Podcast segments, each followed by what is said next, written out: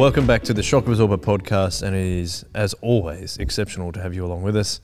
And I have two young, exceptional people along here with me. We said, uh, Tim, you said, I'll throw you under the bus, that we traded in for a for a earlier, ver- a newer version newer- of newer model? Yeah, brought in brought in his son, Ethan. How are you? I'm well. Hello, guys. Thank you Good for to be joining here. us. Uh, tell us about this uh, red red shirt you've got on. I always criti- I usually criticise what other people are wearing on this podcast. Oh, you play What a great great way- Ethan's here. Great way to build one another up. yeah, that's Um, right. Uh, but it's quite striking. It's very red, isn't it? It's very red. It's very red. It's Disneyland, right? It is Disneyland. I got this. We got this on holidays. I they come in a whole variety of colors. It's their thing. They just have this one style that they then just like copy and paste Mm. over a whole bunch of different colors Mhm. and styles and things. Yep. And it actually, and I like this one. and It was cool. Yeah, right. Yeah, yeah. that was that's my story. Is there a reason very- you chose red? Just Um, like that, like it- that it- was it just you were looked cool. drawn to it. Yeah, I was drawn to it. Yeah. It looked cool. I liked it. Do you own any Disney stuff? Tim? Uh, not that I know of. Mm, No, Yep. me either. not as an adult. I see how it is. Yeah. I don't, yeah, I don't think I own any Disney stuff. I'm just thinking. Yeah. No, I don't think I do. Yeah. I have a hat as well. I have a I have, I white have this hat? and I have a white Disney hat and that one is signed by Mickey Mouse. Uh, Nice. Wow, the original Mickey the, O- Mouse. the OG, Yeah. Mm. which is pretty epic. yeah. Pretty pretty huge moment in my childhood. And Yeah. when I say childhood, I mean I was like 16.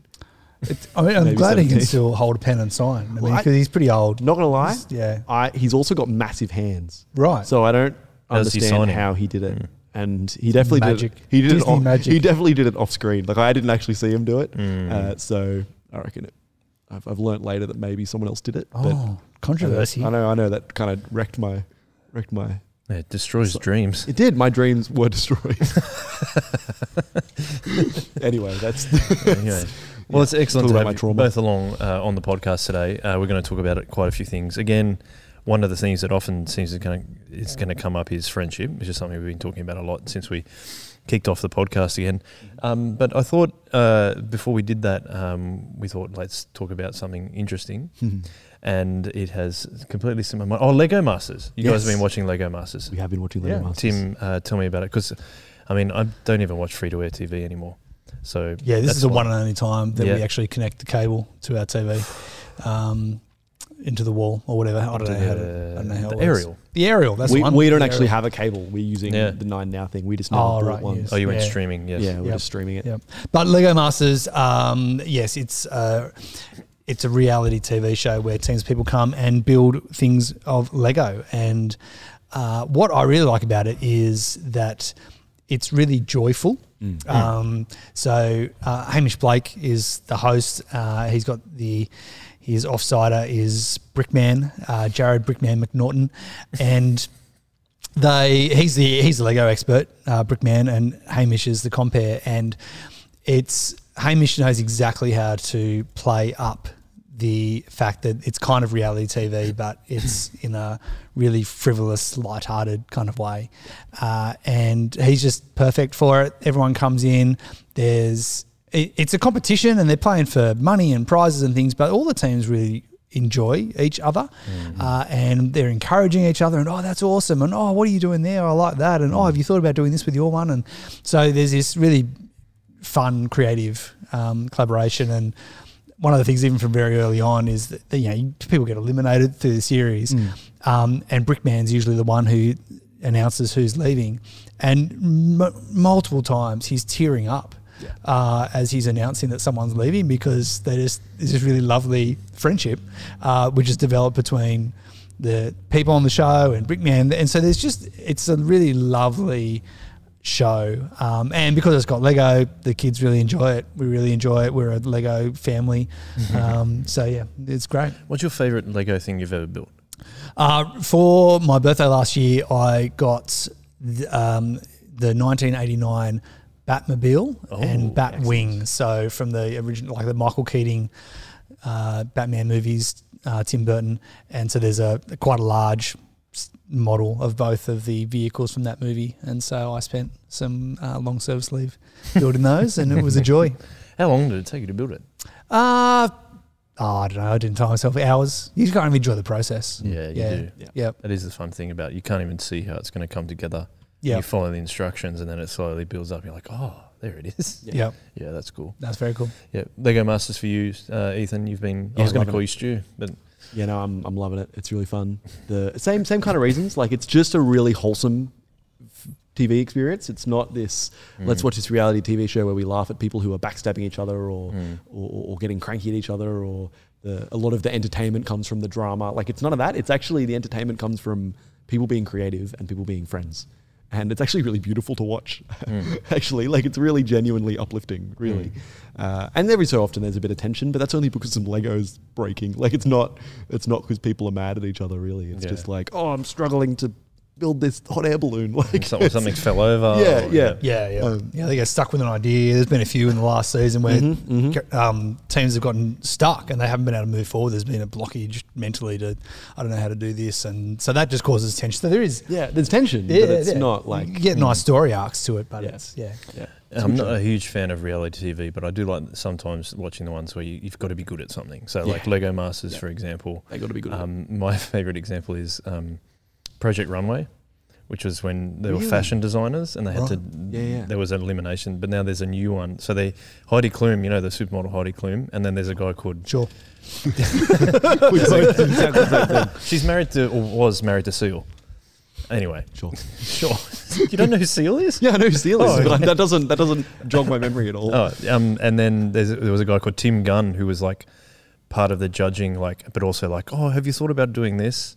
Anyway, so I used to say this, like, make it work, designers, and like would clap and do stuff like that. That's great. But it was all about how good you were. Mm. And there's a new series that they've taken Heidi and Tim Amazon are doing it now, and it's called uh, Making the Cut. But I think they've had three seasons now. But the winner gets a million dollars from Amazon to start their own fashion line. Whereas Project Runway, because it was on Bravo originally, it was made by Bravo, it was on Foxtel.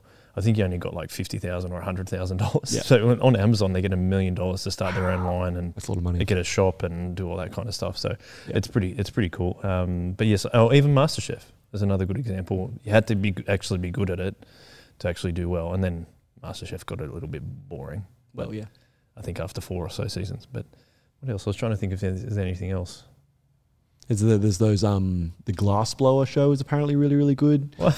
where they where they make what's it called blown away, Blown Away. Thank Braden, you, Braden. off screen is saying blown away is really really good Right. uh, the cake uh, Great British Bake Off is apparently phenomenal Um, okay. it's another one of those things I think that's really similar to Lego Masters See, I have no patience for reality TV. yeah, Yeah, I mean, Uh, yeah, I don't have much, but I think like something like making the cut. Yeah, blown away blown away is on Netflix Yep. and Great British Bake Off is on something Oh, it's like a British show. Yeah, I heard a British funny comedian going about. It's like, can they get them some air conditioning in that place? They're like out there sweating, and they're like, today we're making fondant, or like, or whatever it was, and it would just melt because it was so hot. amazing but yeah, that's pretty cool. Um, cool. We're talking, shifting from reality TV to reality. What a segue. um, uh, Fantastic. we, we talked earlier, or sorry, last episode, Tim, Stu, and I about uh, a report that we found from the. Hang on, let me scroll to the top. From the ah, the AEI Survey Center on American Life, and also by Gallup, and saying that the percentage of men with at least six close friends fell by half between 1990 and 2021. So that looking at that, we want to kick off, continue to kick off a conversation about friendship and what we thought. And um, Ethan, we had we had a podcast a couple of episodes ago where we talked a lot about friendship. Mm. But I thought it worth revisiting this, um, maybe not just about men, about how society is going. We did talk a little bit about it in the last episode, but a couple of things to uh, think about in terms of the links that it's found, and also just what it reveals about what's going on in society. I think, um, I think it's something to really think about, and also how we respond to that in our churches and um, what's going on in our congregations. Stu talked about the fastest growing household in Australia is a single Mhm. single person household, for example. But it also says in this study that um, uh, there's a lower relationship satisfaction and quality of communication, and also greater fear of intimacy between male friendships, as, a, as an example. Um, what else did we have here? The, the qualities that socialize, they, they says that we socialize men to value are the same ones that make it hard for them to form lasting connections. I'm unsure about that one. I'm not really sure if it, it's maybe just the way that we talk about friendships rather than or the way we socialize people. And then there's the other one where it's like there's links between health, which are really difficult, uh, and there's a lot of health conditions, but also there's a link between suicide and loneliness in, in men as well. So with all that aside, and and I'd be interested to hear what your perspective is about maybe about your own friendships, but also what you think um, it looks like in society and how as Christians we can relate to that. Ethan, do you want to want to go be first cab off the rank on what we're think, talking about?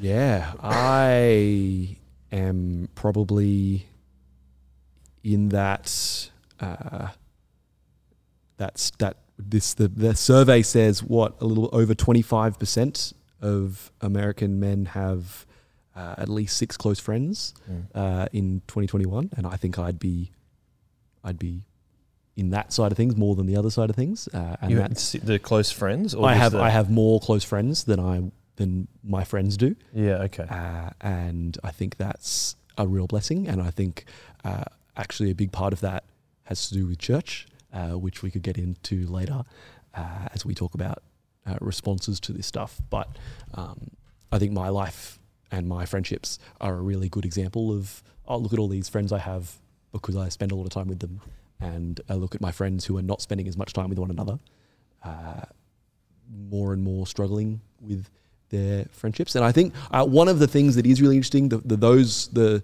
I'm I was uh, a guy in high school whose uh, friendship groups were split off into group chats. So I had one friendship group, really, through most of high school, yeah and that friendship group was divided into two group chats on Facebook Messenger. really And then later in high school, another group joined our group. So there's like our, our, group grew, and then there was three group chats, and uh, with all with different people in them. Uh, I was the only one in two of them, I think, Hmm. uh, and that was a really interesting uh, thing to watch uh, as we've left high school, and uh, the people that, despite hanging out together every single day at school, the group chats almost split, and there was only a few people tying one another to one another. Uh, the this this is all this is all just my personal life um, and not really any um, helpful observations as of yet. But um, it's it's really interesting to see that what has been cool post high school is the people that have stayed connected are the ones that spend time with one another. Mm. And uh, in so uh, the same location physical together. physical yeah. physical time with one another Mm. and that's uh, interestingly doesn't include going out clubbing so that has interestingly not counted as spending time together uh, but you're saying they go and do something together they'll go do during something- the day they'll go to well like they might go to a pub and hang out and Mm. have dinner together Mhm. uh, they might go camping with one another. They might go. Um, I have a bunch of mates who regularly uh, will get on a boat and will Hmm. just hang out on a boat on a, all weekend. That's just what they do together, and they're really really tight. Uh, the boys from school that have not locked into the hang out at church or the hanging out on the boat or the hanging out at the um, at the bar once a month. Uh, the people who have not locked in there have really drifted away from our friendship groups, and in a lot of cases, drifted away from any friendship groups. Uh, interestingly, uh, school is something that has held on to a lot of friendship groups, and uni has not. Uh, there are I have I have friends who have made friends at uni. However, uh, there is not as many of those as otherwise, if that makes sense. Um, because a little bit more transient at uni yeah, you yeah. weren't, you're not forced to spend time with each other for as long as you do at school Yeah, and I heard something recently about uh, you are friends by convenience at uni. Uh, you are. I am friends with the person who will give me a lift home every day, yeah and I will never talk to them again now that they're not giving me a lift home I- every day. that definitely happened to me Uh, yeah. Mm. So there's there's that friend there's that friends of convenience thing that kind of comes with a lot of uni friendships, uh, and so that's just that's just some some what's happening now thoughts. well you talked of- about yeah. I just you talked about the group chats Yes. How do you think being able to contact each other by something else rather than just making a phone call to someone, which is what I mean, Tim and I would have gone through of like you call like a landline phone Mm. and say, "Hey, Mrs., can I talk to ex friend. Yeah, yeah. Like, how how do you think that has changed friendships? Because I feel like it's probably perhaps easier to form. And tell me what you think about this. It might be easier to form a friendship online, but it's almost like a precursor to actually spending time with each other and being friends Yeah. across that. What do you think? I think I think the the really cool thing about a group chat, I I, I don't like them. Like they're not functional friendships inside them, but they're really really really good for keeping people connected And communication. and Yeah. communication. So it's we're going on the boat this weekend. All the boys, are you coming? Mm. And half of them won't say anything, and you're like, oh well, they're not going to come. Mm. Um, and we might even follow them up, like, or we'll publicly call them out in this chat and be like, hey man, like, what are you doing? Are you coming out with us? Because we want to spend time with you. And so it actually is a really cool um, setup that this that this generation has of which is which is really weird, right? Why why does um, in this in this age where it is so much easier to stay friends with people because of tools like this, why are the stats saying otherwise? Yeah. um, it's it's really interesting that this we're down to 25% of men have at least six close friends when I reckon way more than 25% of men are in a group chat with about six guys Mm, definitely. for sure Mm. I, I will I will I'll die on that hill like um, there's and and I yeah so I think it's really interesting that that doesn't correlate Mm. um, statistically but yeah I, I personally think tools like that are really helpful if they're Mm. used properly And that broad, I think it really speaks to the broad way you can communicate with a group chat. I'm Definitely. thinking about even with the parents of the my son's soccer team that I coach. You can broadcast a message very quickly and easily, and everyone knows exactly what's going on. Oh, training's cancelled. You just have to send one message, for example. Whereas I think previously the manager of the team would have to call every single household and say Yes. training is called off. Blah, blah, blah. I think that's where the mm-hmm. extreme benefit it is huge there. And then also being in a group chat can be a really easy way to know what's going on and you don't have to participate to a certain degree as well. Mhm. But then there's the the flip side of that is you miss the whole relational part of being in a group with people. yeah We talked you talked Tim um, last week about no, we're made to be together. Mm. And um, that's where I suppose I can flip it to you. What do you think that about what Ethan's saying? But also, I'd love you to touch on that again, going because we're saying, well, why are, why are we seeing statistics like the one that we've read out? Where is that coming from? Uh, perhaps the internet and how we communicate on it plays a role, but also, what are we, how are we created to be relational too? What do you think? Yeah. Okay. Lots Is to talk about. There's it. Sorry. um, just the, bouncing off what Ethan was said about you know why we are more connected, um, but we're more lonely, and this is Mm, yeah. a lot of social scientists are noticing this. That so, which at the guts of it means that the connection is not what relationship is about. So it's not just it can't be just about knowing what each other is doing Knowing lots of people. knowing example. lots of people, Yeah. knowing lots of uh, broadcast information about people.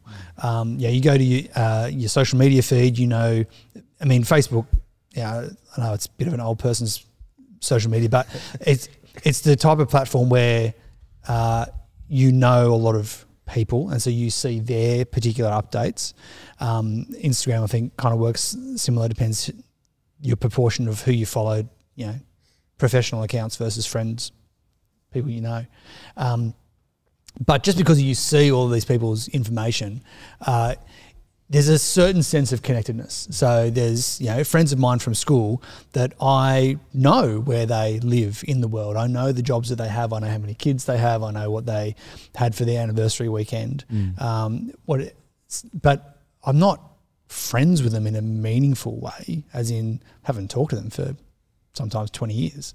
Uh, but we're connected on Facebook. So we get to see each other's lives. We get to sort of, you know, voyeuristically look into each other's lives in a way that we can make us feel connected. Um, but it's not real in any sort of deep and meaningful sense. Uh, and it's because it's, I do think that there is something incarnate about how God has created us to be that uh, it's not that we can't maintain friendships out of bodied experiences and you know, even pre internet, you've got people who are writing letters to each other and, um, you know, maintaining good relationships by being able to write to each other and communicate in a way without even having met. But there's, uh, and there's something unique about the uh, social media experience and the texts and text chats and those kinds of things, where there is, um, it, it looks like there's an immediacy to it, but it's a false sense of connectedness and a false sense of community, which is why we can feel so connected and yet be so disconnected in, in, so little friendships and actually realize actually I don't actually know all that many people. I do feel lonely um, because I don't have those six friends. And perhaps maybe increases. Sorry to talk over, No, that's okay. But also perhaps increases the feeling of loneliness because I'm like I'm connected to so many people, but I still feel lonely. Mm. Why is that? And then increases the feelings of oh, well, even if you go, I'll, I'll do more to online to find more friends. It's mm. it's still like oh, this feels like there's something missing. Do you reckon? Yeah, absolutely. And I know that this can be significant for those when you see your f- other friends that you think you're a part of go off and do something and then they post about it on social media and then you're like, oh, they went and did something. And either I was invited and I chose not to go, like your mates who chose not to go on the boat Yeah. uh, for the weekend. So you you may have opted out of that, uh, or you may have never been invited, which then increases the pain and loneliness even more. It's like, oh no, I thought that I would have been invited to that thing and I wasn't. So that can be really painful as well, and increase that sense of loneliness. Oh well, am I really their friends? Clearly not, because I didn't get invited to such and such. And there's uh, one of the pain points, I suppose, in friendships can be when you perceive a friendship to be different to Yeah.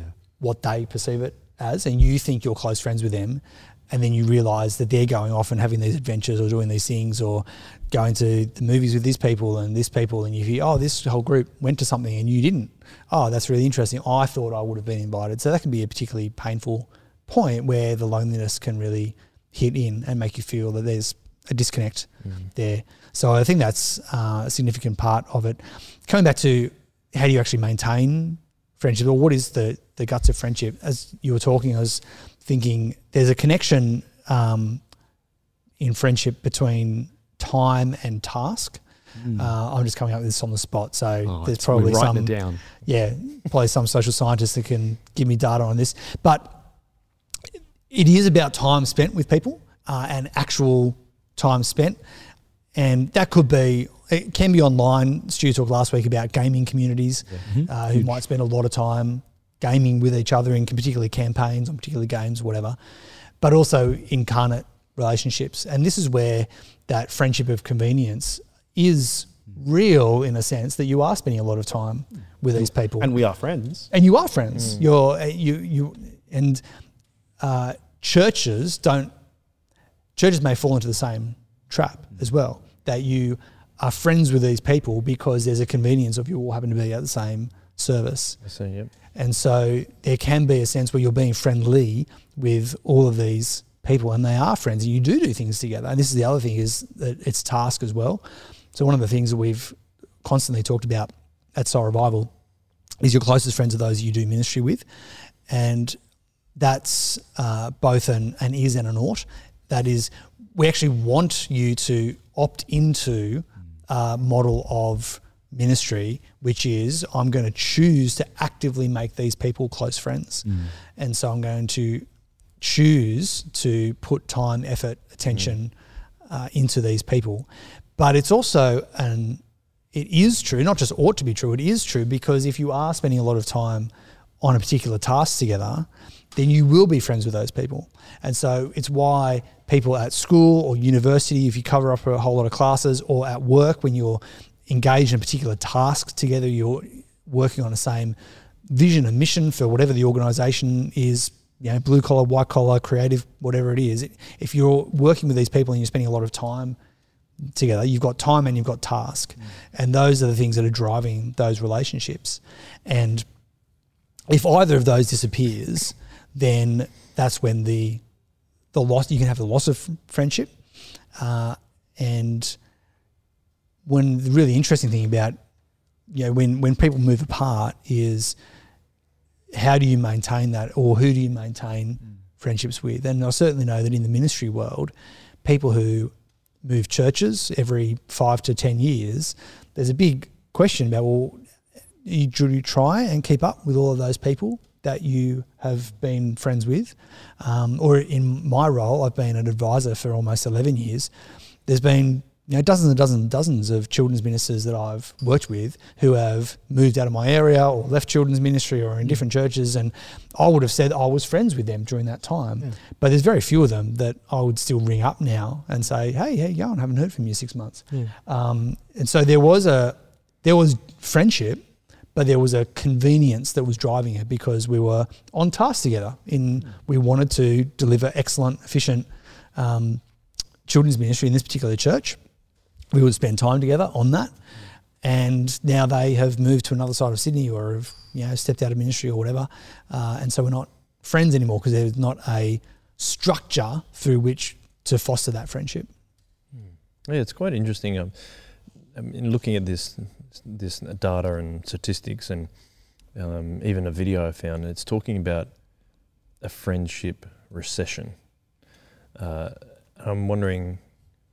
I mean, Ethan, you're a youth and youth mission pastor. Sorry, get your title right.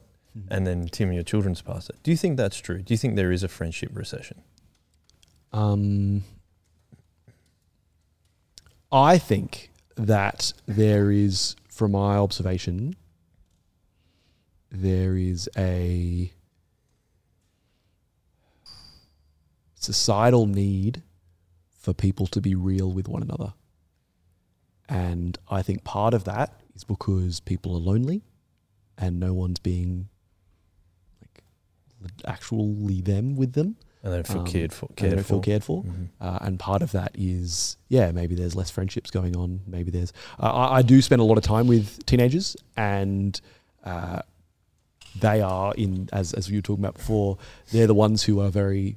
Uh, uh, sorry, maybe we weren't talking about it on here. Maybe we were talking about it beforehand uh, or in this video. They talk about uh, the fact that uh, men's relationships are often tribal, uh, and as teenagers, you see heaps of that. You actually see heaps of really good friendships in amongst these solid tribes of guys that roam around the school or stay in the one spot or whatever.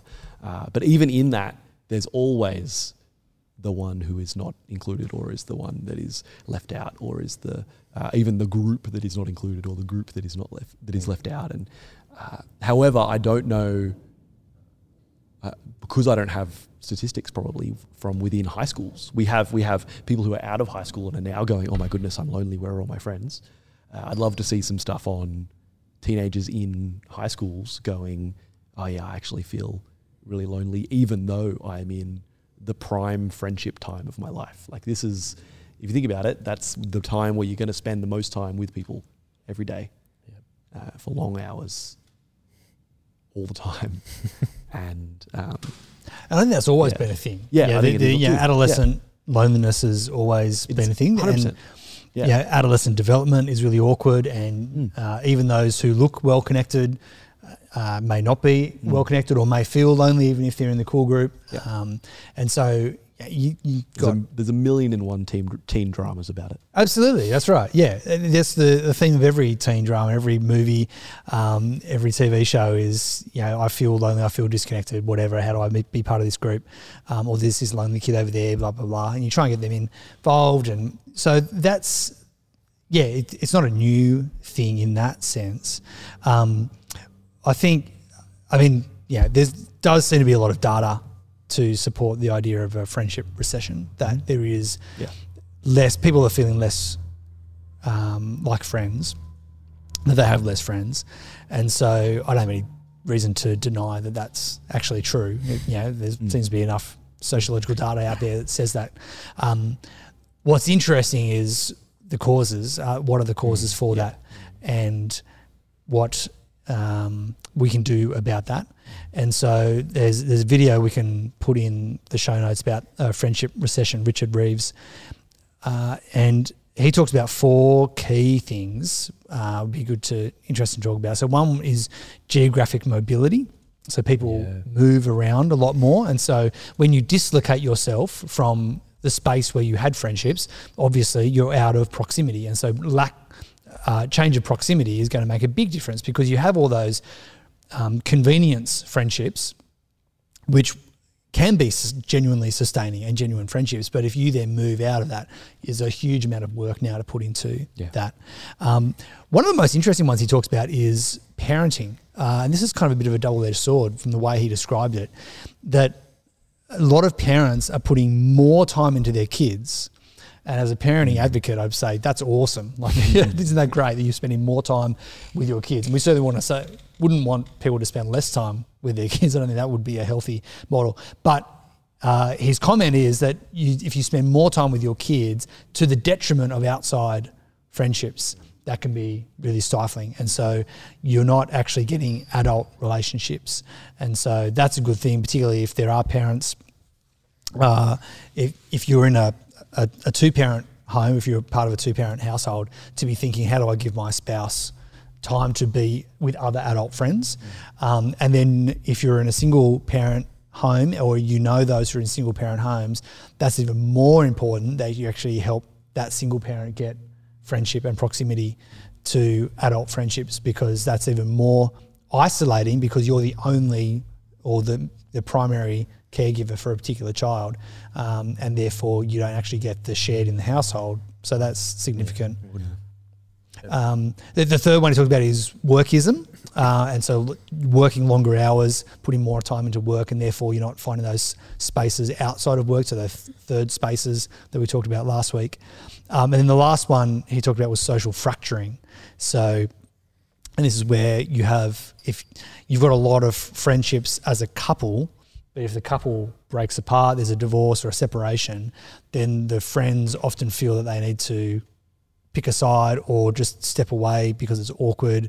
And so when a, a couple separates there can be a fracturing of their social situations as well. So they're the four that he gives which um, i thought was interesting. What do you guys think? I, I think it's also interesting that uh, you asked about the the, the social the recession, the friendship recession from a from a person talking about high schoolers, and then you look at the main four reasons for it, and almost none of them apply to Well, that's to what's right, happening yeah. in a high school. yeah. Yeah. And so Yep. and so as I as I was trying to think about whether that's happening in high school, it actually there, it, there's probably an element of it, but for and none, i of, think if for we were of those reasons, specifically right? looking at adolescents we would identify different reasons Hundred percent, hundred percent. But uh, but it was it was interesting that uh, that almost none of them can compute like um, the maybe the geographic mobility, but people have always been moving. That's always happened. Yep. Uh, the parenting, maybe kids are more friends with their parents than they are with their friends. Um, the workism, maybe they're more focused on school uh, and getting part-time jobs. Uh, and the social fracturing, fact, fracturing, yet divorce impacts uh, Impacts kids, absolutely, kid, yeah. kids heaps, right? Yeah. And um, that all that all works, but I don't know if any of that is different enough Mm. from what it was before to be causing um, that in high schools. However, uh, it is uh, it would be interesting to see if I, like we could find another another study that's looking at it from that angle. Yeah, yeah. Maybe we can research that for next week. Yeah. Um, th- your comment about the parenting one, Mm. that kids spending more time with their parents. Uh, one of the things, for, um, the coddling of the American mind. If uh, you know, I've read that book, it's an excellent book. Jonathan Haidt, Jonathan Haidt, um, Craig Luke, Lukoff. Lukiako. Lukiako. Yeah, hang on. I'll look it up. You'll work out how to pronounce that. Yeah. Apologies. Greg, I think it's. Greg. Greg. Greg Apologies, Greg, if you're listening. Yeah. Um, so, shout out to Greg. but one of the things I identify is that children are spending more time in the home. Yeah. um, and the way that that is damaging relationships Mm. because they're not experiencing the world outside. Yeah. And so there's a lot of that is wrapped up in safetyism uh, and not wanting to know where your kids are. Like, sorry, wanting to know where Yeah, your kids are, yeah, not wanting to not know. Um, and so that's a huge part of it. And kids aren't out in the neighborhood, in the community, in the streets, just being friends with people around them. And I think Haidt and Lukianoff, that's how you pronounce it, um, ties that to uh, the rise of cable news to a certain degree and the um, uh, publicising more of child abductions. Yes, so that they became do. a Yeah. big thing, Yep. and then it's so parents are far less likely to let their children play out on the street for longer periods of time. Yeah, and there's the, the classic example from America is New York, which uh, during the 90s uh, became noticeably safer Yes. as a city, um, but the anxiety of people grew, and so the perception the perception of safety was declining. While the actual safety was inclining, and it was a lot of that cable news. It was the picture of the lost or abducted kid on the milk bottles. So all those kind of things in the cult in the American culture was that this is a really significant thing. You should be really worrying and panicking about this. Uh, keep your kids safe. Uh, but people became more anxious at a time when actually the cities were getting safer as well. So there was a disconnect there. But as a parent, you don't feel that disconnect. You want to protect your kid. Um, and even as a parent, one that Ros and I have talked about is that I know academically that my kid suffering is going to build them stronger. Going through hardships, failing at things, breaking arms, getting lost, all of that at the other side is actually going to make them a much better, well rounded, psychologically and socially safer person. But I don't want to put them in those situations. like, yeah, I'm not going to intentionally do that. So, uh, yeah, there's that. I feel that tension as a parent um, of that safetyism kind of idea. Yeah, it's interesting. I know that in Japan, for example, they um, when uh, kids are ready to go to school, they just send them off on the subway on their own, and there's a cultural expectation that everyone on the subway or anywhere else will just help them, guide them of where they need to be. So it's a, I mean, because I know that Haidt and Lukianoff um, start talking about how things have continually changed until we get to a place where there's high levels of anxiety amongst children and teenagers, and they also talk about the connective connectivity, connectedness of our world and using the internet and the impact that social media has had on, particularly on younger girls, the increase of um, self harming and things like that. It's it's really quite awful statistics. They've like tripled in some scenarios and stuff like that. And I heard an interesting thing on another podcast because we were talking about uh, society, but also our connectedness, and we're also feeling lonely. That one thing that someone said, and I can't, rem- I, to be perfectly honest, I can't remember who said it, but almost that the fact it was in relation to kind of how you know the Twitter mob. You know, Mm. Twitter mobs can be created, can all just jump on one thing Yeah. but it's because we're so connected that we're almost um, it's almost like a tribal thing again of like we're not designed as humans to interact with more than say around 100 people. So we kind of you're in a village and you interact with that many people and we can handle that. But when we put that out onto a, a, a wider stage on the internet we're not really sure how to un, to handle this like the the criticism or the even the comparative side of using the internet. Mm. We don't know how to deal with that. So that's where another part of it is it adds to all that anxiety and and difficulties that we seem to be coming out of that. Um not really sure what my question would be after that but do you feel like I think that's my question is are there any do you have any personal anecdotes there that kind of illustrate what we're talking about today? Because it's easy enough to talk I think about we can look at this data and go oh that's because society's doing this but where do you see it affecting yourself personally um, you said Ethan for example that you don't like group chats very much uh, why is that and then what's your kind of reasoning behind it why do you think that it's not a helpful. It, why is it a helpful? We've talked about why it's a helpful thing to be connected so much, but why would it be an unhelpful thing to be connected so much? Mm. I think there's uh, Stu talks about this uh, often when I'll talk to him about texting, and he'll talk about how uh, there was a time where you'd call up someone's house Mm. and you'd ask if they're home, and their mum or dad would say no, and you'd say, "Do you know when they'd be home?" And they'd say, "I don't know," Mm. and then you wouldn't be able to talk to them, and you'd have to figure it out later. And there is none of that Yeah. now. It is uh, this idea of everything has to be instant and everything has to be perfect and everything has to happen right. And so you a group chat is that on steroids, uh, in that in that you message fifteen people and you expect all 15 people to be looking at you and paying attention and listening to the thing you want to. Which is really important. Mm. Yeah, yeah.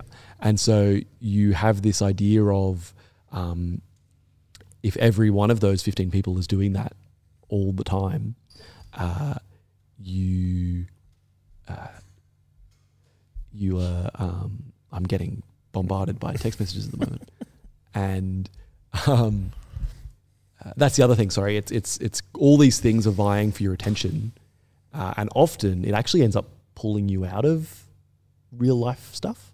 Uh, not that this isn't real life, because these are real people and you're having real interactions with them. Uh, but uh, I was sitting today at a cafe with a friend and we talked about a book for an hour and a half, and it was really fun. And the table next to us were these two uh, friends, I assume, um, just ladies sitting on their phone, their dog sitting at their feet, and they were just texting for maybe 30 minutes of our one hour conversation. And every time I glanced over, they were back on their phones. And they actually weren't like sometimes you'll sit on your phone, you'll talk to someone, you'll be like, oh, I'll show you this video or I'll, I'll get this meme up or whatever. And, and it's all, or I'm researching something to like, f- to help the conversation. And that's all helpful. But they weren't actually talking to one another. And it was this thing of, uh, and it's not group chat's fault. Uh, that's, um, that's this is this is I'm, I'm going somewhere else now. I think, but um, we often don't seem to be able to uh, separate the digital and the physical Mm, I think that's a good point. communication Yep. uh, as there are times where we're going to need to actually talk to one another in person, and there are times where we are not. And I think what I was trying to touch on before, uh, when I was talking about being real, was that concept of um, uh, actually physically being with someone without any digital stuff around you actually feels heaps different. Mm. Uh, and in my personal life, I, I see that all the time. Uh, and uh, I see that with my friends as uh, there are those of us who will, uh, who will, um, I'm trying to find a nice way of saying this, uh, who will be more likely to complain about another friend because that friend spent the whole night on their phone instead of hanging out with us. Uh, and that's in person. Like that's not, oh, that guy dogged us to go play video games all night, which also happens. Yeah. But it's actually this genuine. We are physically here together, and but we are not physically here together. What do they, they call it phubbing, I think. Okay. Is it- Subbing. Phubbing is the habit of snubbing a physical present person in favor of a mobile phone. And the thing, the phone doesn't care, does it? No. The phone's like, I'm going to get as much attention as you can because that's where it's incentivized to do so. However, the people on the other side are expecting instant responses and On the phone. expecting instant content contact. So I will be, oh, sorry, I just really need a reply to my friend who just texted me And this is because the I do, like, I really need to. You know what I mean? and this is the whole like we're we're embedded in a culture now. So even if you individually decided I'm going to be slow to respond, I'm going to be inattentive to my phone so that I can be attentive to the relationships that I have. There will, because we're in this web of expectation of instantaneous contact, the you are likely going to be contacted by people who are wanting immediate results.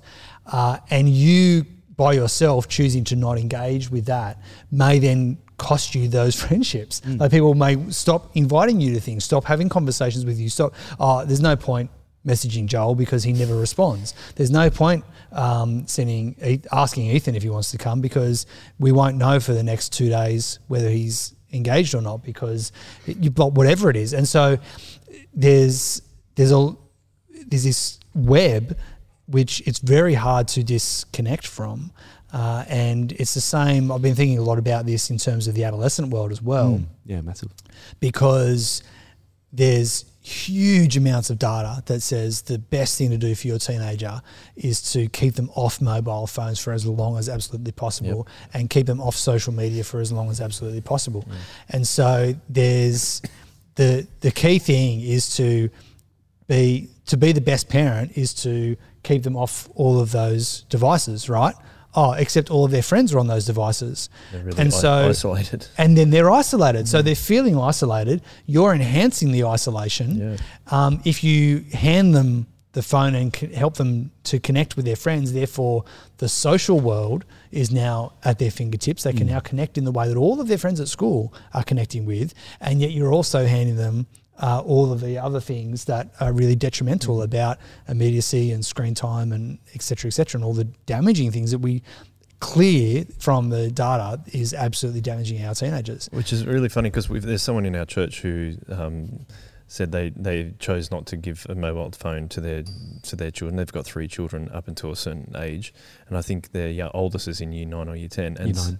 year nine, and um, the teachers said came to those those parents and said, um, "Hey, can you come and speak at the PNC meeting to talk about how you dealt with this?"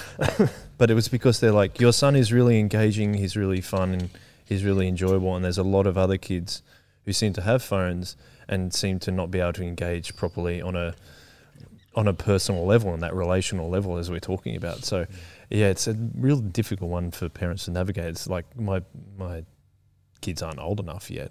Mm. Yours are a little bit older, Tim, than Mm. mine. But yeah, it's something that I'm thinking about a lot of the time. Is how are we going to handle this? I'm still not sure. Actually, have you had any thoughts about it? Like, how do you handle it with your kids? Yeah, so we uh, have not given mobile phones um, until we've just at the start of this year. I've given my year nine son my old hand-me-down phone, uh, and it took a good thirty seconds for him to be completely addicted. Um, which we already knew because they had iPads, but the Yeah. iPads were not ones with um, data things. So it was, they were only useful at home.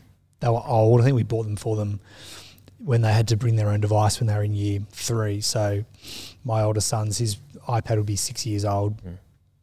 My daughter's would be what four years old. Uh, so they're they're older devices. They only work on Wi-Fi. They did have some messaging ability to some of their friends, but not much because they're not on any of the social medias. Um, but yeah, we sort of we we felt that year nine was a, probably about right in that balance between uh, you know trying to hold off for as long as possible, but also allowing contact and relationships and those kinds of things. Uh, but yeah, it is it's one of those things where I knew what the results would be. Um, it, there is addictive tendencies, but then there's also uh, you might even see this Joel with your own kids, where you you notice in your kids frustrating habits that you do, and Yep. they become even more frustrating because you realise that that's wrong, it's unhelpful, it's damaging to you, and I do exactly the same thing, and so I find it hard to tell you off for it. And so um, it there is that idea, like I mean, I, I know that I'm addicted to my phone. I'm always looking for the next ping, wanting for the next, and I have clamped mine down Mm. a fair way. And I go through moments where I'll cut everything off, and Yeah.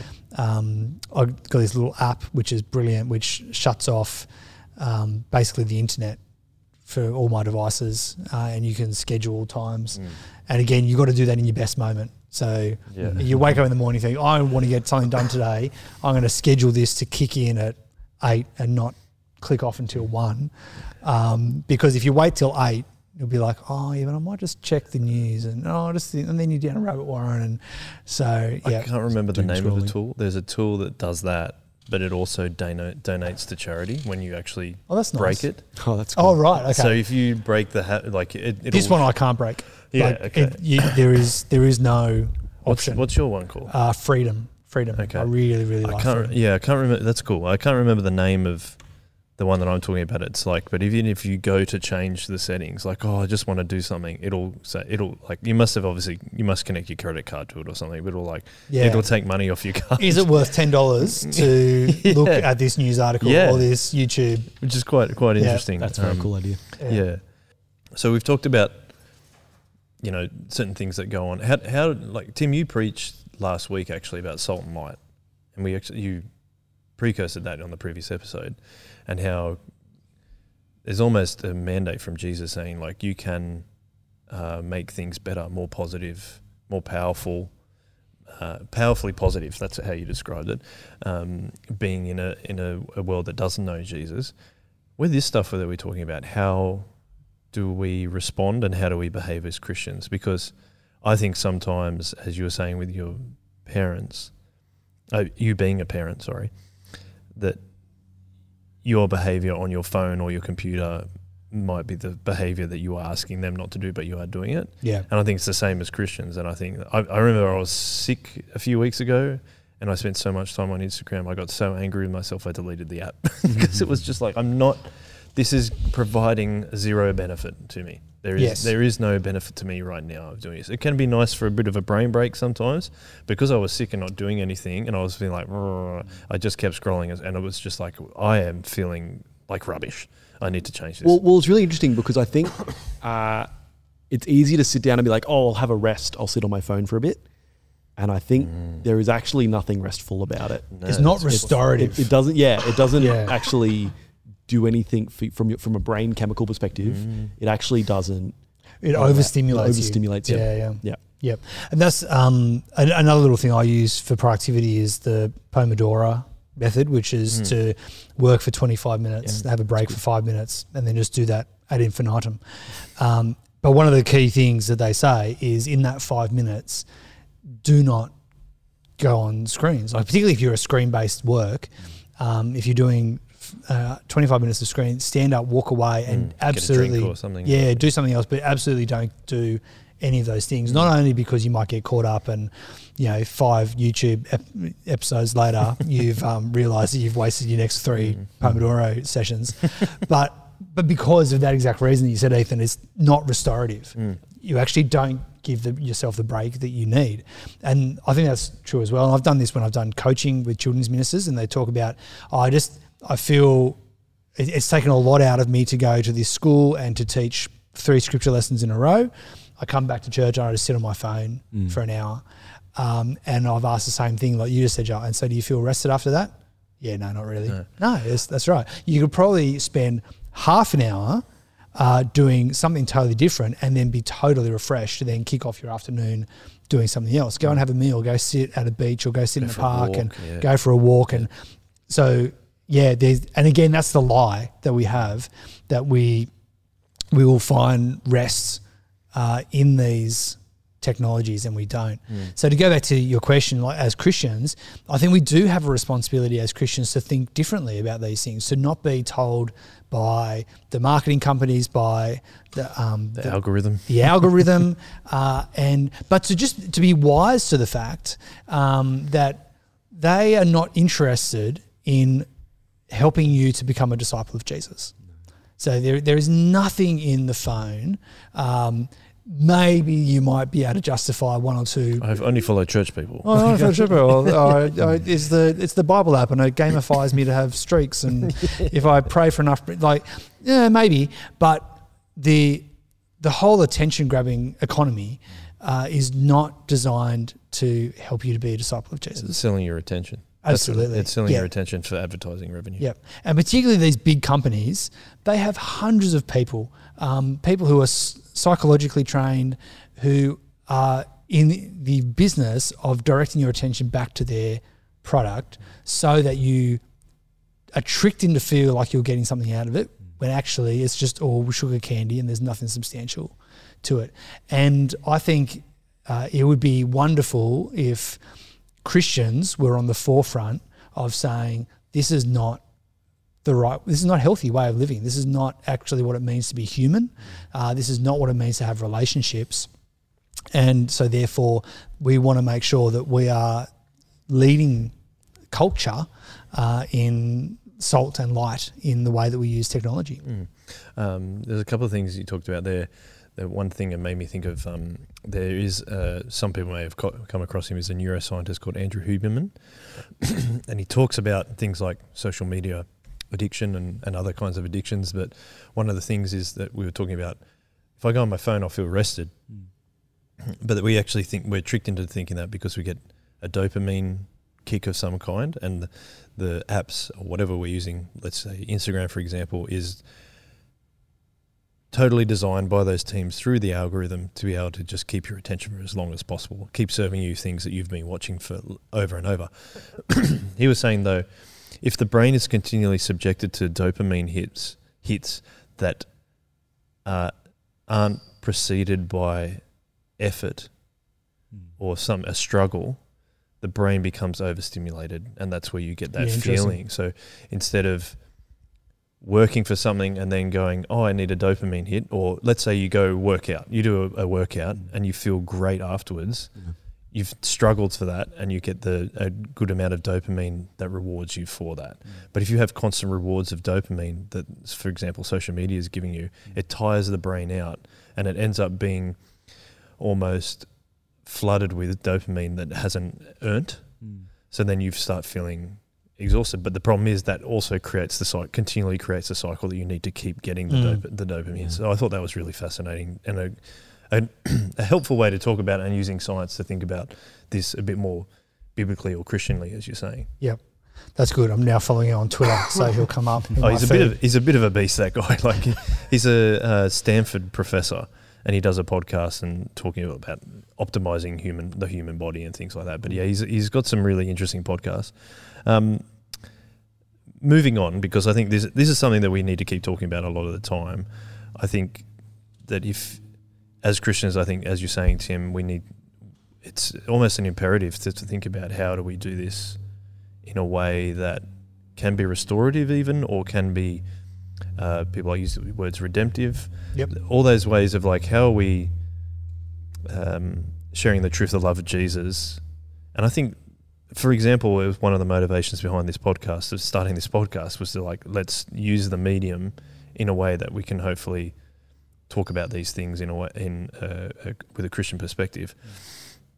But I did want to call out a thing um, that you talked about, Tim, and actually in a blog that you wrote, where you talked about being um, we're still on the the theme of friendship is talking about whether you're a leader or friend, especially in youth ministry. And like, let me just throw out this quote that you put actually put on the article, and we'll link this in the show notes. But it says you started the article with, "Remember, you're their leaders, not their friends."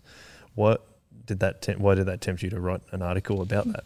So a number of years ago now, um, but it stuck with me was I was uh, visiting a church, and they were leading their I think it was a, a brief pre ministry briefing with their leaders, uh, and they threw this line out and just said, "Remember, guys, like leadership team, remember our leadership team, you're their leaders, not their friends." So when the kids walk through the door, the teenagers walk through the door, can't remember what age it was. Um, you're their leader, not their friend. And it stuck struck me at the time. I was like, oh, that doesn't quite sound right to me, but I'm not sure why. Uh, and what I thought at the time was, oh, do I have to choose um, between those two things? Anyway, many, many years now later, I've sat down and actually wrote out my thoughts on that uh, and talked about whether wondering if we do need to choose in that. And we have talked a lot about how friendship is one of the key values of this church, and that was the, the first two episodes of um, the current block of episodes uh, has been on. We still want to be friends, and we're putting friendship as a really high priority. It's one of the strategic distinctiveness of our church uh, that we're putting friendship high on the agenda. And so, I'm not in any way undermining that. I also want to recognise, and this is probably the heart with which this was said by this other minister, that leadership is important, and there are important parts of actually being the uh, mature person who's been delegated responsibility for these young people in the room. It's really essential that you actually acknowledge that and recognize that and use that effectively. Um, and to think biblically, uh, Jesus um, and Paul call leaders to a really high account. Uh, they've got really high value of leadership, and it is irresponsible and potentially dangerous for the adult in the room to not own the leadership responsibility that they have. Um, it can actually go really badly if they don't. If they just pretend that oh we're just buddy buddies with all the kids, it's like no you're not buddy buddies um, in a way that uh, delegitimizes the power and influence that you have. So there's a right kind of power uh, that leaders have, and it's essential that they use that power for the good of service to the young people, and that's what leadership is. So talk about that, uh, and friendship is uh, that we are genuinely want to be friends with these young people. And so that's been really key part of our ministry strategy is that I actually see these people not as just uh, those in my ministry. They're not just um, kids or teenagers. They actually are friends, not future friends, potentially one day when they grow up old enough, they're friends now, and I value the friendship that we have now. And so um, in the article, I sort of played those off against each other, and I said, well, maybe is there a way to sort of cut the Gordian knot, like make it not a dichotomy, false dichotomy between those two things? And then one of the things I've been thinking about is whether the language of um, family, older brother, older sister, might be the way to balance these responsibilities. And so if I enter a, a room with a whole lot of children and I see myself primarily as an older brother or an older sister in Christ to these kids, uh, then does that help us to balance these ideas? And so I sort of argued in there that I think it does, that it helps me because an older brother uh, has an authority, uh, they have a maturity. Um, but they also are equally part of the family. So there's an equality that comes with friendship. There's a, a warmth that comes with friendship. And if a, a good older brother is caring for the younger sibling, but also has a maturity for them and a responsibility for them as well. And so they're able to hold those two things in tension. So, um, yeah, that was kind of where I was getting at with that. So, leader, friend, uh, if you go to either of those extreme, you're not going to be doing well in leadership.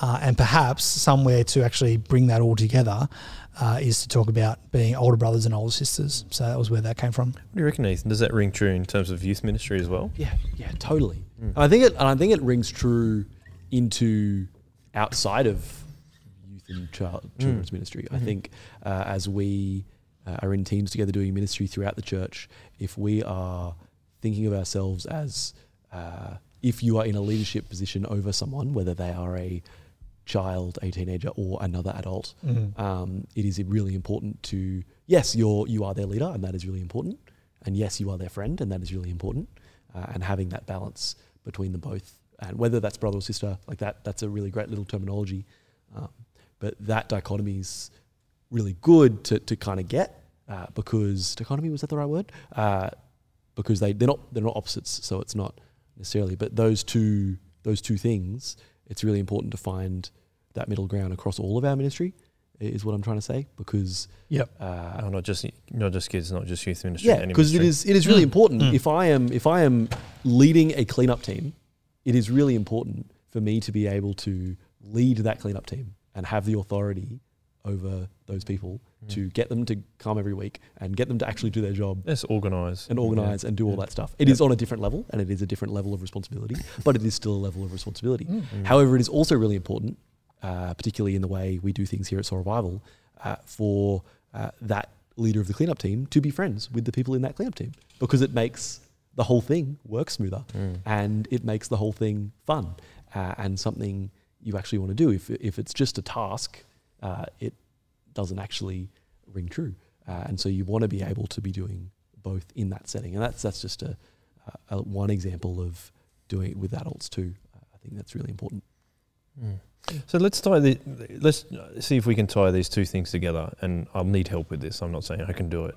So we're talking about perhaps to a degree culture, being Christians in culture, and dealing with the extra amount of connectivity, but also the uh, the way that it seemingly seems to be increasing loneliness. We also talked about how important friendship is to our health and well-being and things like that. But then we're also talking about being leaders as, uh, sorry, friends and leaders at the same time. Are they linked? I feel like they are linked, but I'm trying to come up with the link that, and I, and I mean, the easy answer is Jesus. and we talked about last week, Tim, from your uh, sermon two weeks ago about uh, continually circling back to Jesus. And I think we do talk about that a lot on the podcast, and I think it's important to talk about. But can you help me flesh this out a little bit? So how do we how do we use what Jesus has given us, the way that he transforms us, to even allow him to transform those third spaces that we talk about? And how do we also be friends at the same time with the people that we're trying to love? Yeah, so uh, the danger of adding too many new ideas. Um, there, there's a, a great book um, by a guy called Joseph Hellerman called "When the Church Was a Family," And one of the things he talks about is there's a necessary corporateness to our salvation.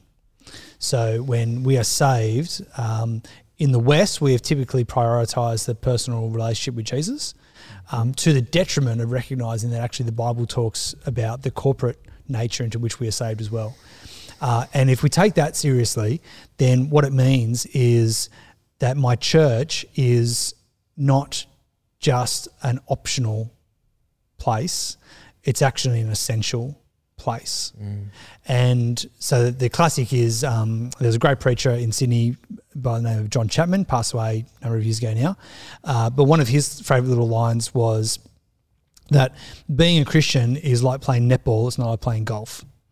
And because you can play golf alone, you can't play netball alone.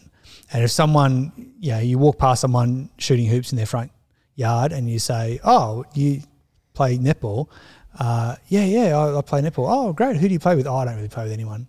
It's like, well, you're not really playing netball then, are you? um, because netball is inherently a corporate game. You, you can't you can't play netball uh, by yourself. It's impossible. Um, if you you can practice, you can do a whole lot of things, but you're not actually playing netball.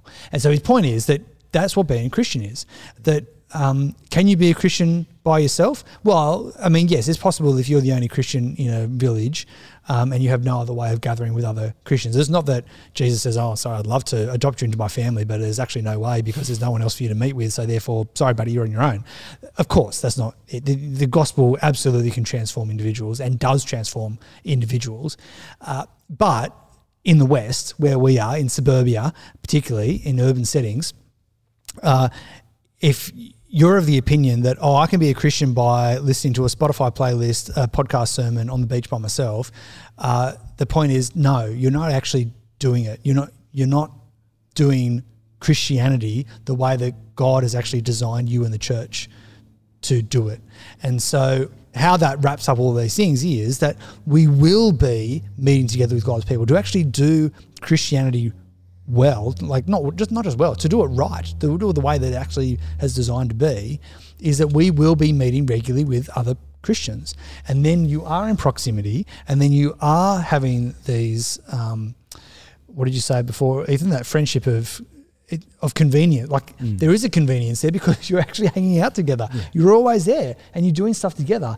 And if you come to church not with a consumer mindset, but with a I'm going to be a productive member of this community and I'm going to contribute in meaningful ways and participate, then you have the time and then you've got the task that you're actually engaged together. So that will be the solution to the friendship issues as people uh, are saved by Jesus into community and actually actively live that out purposefully and meaningfully. Uh, and so that I think is the answer to tying this all together mm-hmm. um, because and it answers the, why is there a friendship issue? Because people aren't hanging out together. Um, because we're in too overly individualistic. Because we're finding friendship in digital, not physical spaces.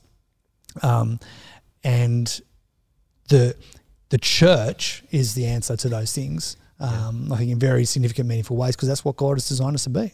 It's the the body of Christ thing that you're talking about, and we're all put together for a reason. Mm. Um, and I think that's where like that regular meeting together and i speak from personal experience that i just like if i don't go to church for a week if i had something on or mm. whatever like god I'm, i feel less what's the right word? I don't feel as ready to be a christian i suppose. Whereas if i'm meeting regularly with christians at least once a week if not more because even more is better you know you could have bible studies and things like that. So hey we're doing this together but also we're not alone. Yeah. And you know, there's the whole thing of like when two or more gather in my name, it says in the Bible that I am with them. Mm. So when we're gathering together, we have the Holy Spirit, but then Jesus is with us as well. Like it's it's there's a lot happening there. I think that we maybe don't realize. So then we can take that what what's going on there, and say, well, these are the problems that we're experiencing mm. in terms of whether it is in digital spaces, whether it's children are using their devices, whether it's how we interact with our devices. Um, because I think if we think about at church when I'm having dinner with, I, I don't think I touch my phone. I very rarely will be touching my phone. Um, I mean, I've, I've recently pursued a hobby in enjoying watches. One of the good things about watches is I don't check my phone for the time Mm. anymore. And it's like if I need to check the time, I've got a watch to check the time, and I have to pull my phone out and then look like I'm look like I'm was it phubbing Phubbing. phubbing someone.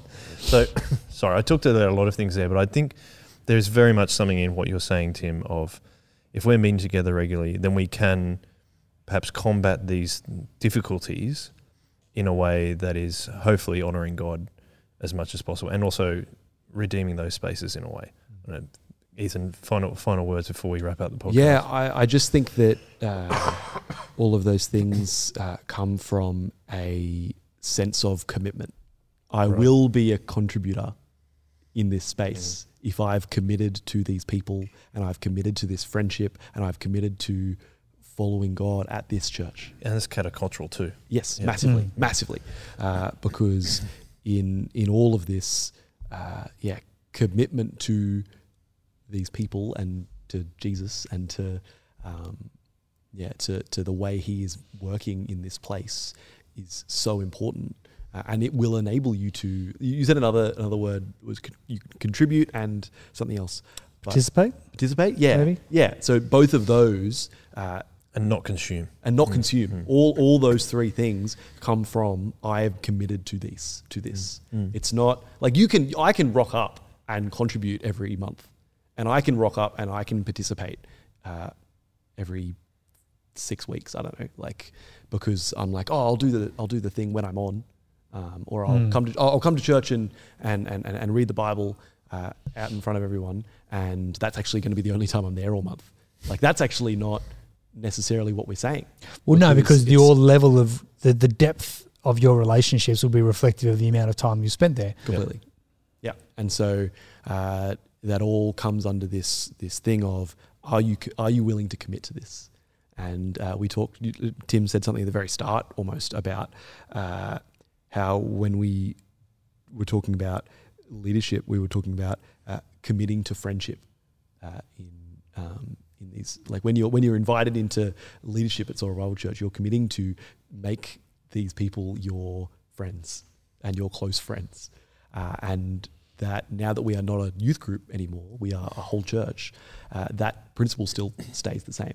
It's when you're rocking up, are we able to commit to being friends with the people we are with, uh, and that I think is really that will then lead into if I'm committing, I'm gonna contribute, I'm gonna participate, I'm gonna the last one. Participate, Not consume. not consume. There we go. Yeah, I think I think they're all like really things that are worthwhile considering for a long time, and they require a lot of thought and a lot of reflection and even prayer. And I think even me doing this podcast today, I've been even more committed. Uh, I risk, a, a while ago I set up a thing for my phone where I, if I triple click the power button, it turns it black and white Mm. And um, so you're not as drawn into the, the apps that will waste your time or you know Yeah. not helpful for social interactions. And during the podcast, I just switched it to black and white. So, so I think yeah, I think it's uh, good, and I think we all have to probably do it in our own way as well. But I think there are these some core tenets around things like that that can be informed by us being Christians that we can all work on together. So I think yeah, that's really good. It's been a really good podcast. Mm. Thank you very much, gentlemen. It's been excellent as always. Uh, if you do have any other questions, or you do want to call us out on something, or something that you would like us to talk about, you can email me at joel at shockabsorber.com.au and we will definitely bring it to the podcast light, lights that we that we do have set up. Um, uh, subscribe if you haven't, whether it's on YouTube or on your favorite podcast app. We'd uh, love you to continue to do that. Um, we really enjoy having conversations with people who say, "Oh, I listen to the podcast." That's always Mm. really fun. Anyway, continue to think about the things we've been talking about. We'll keep talking about friendship. I think it's very much a theme that we're talking about at the moment. So, and is, whether it's leadership or whether it's outside of leadership circles. But for now, uh, that'll wrap up the Shock Absorber for this week. Thank you very much, Tim. Thank you, Ethan. Thank you. And one way. One way.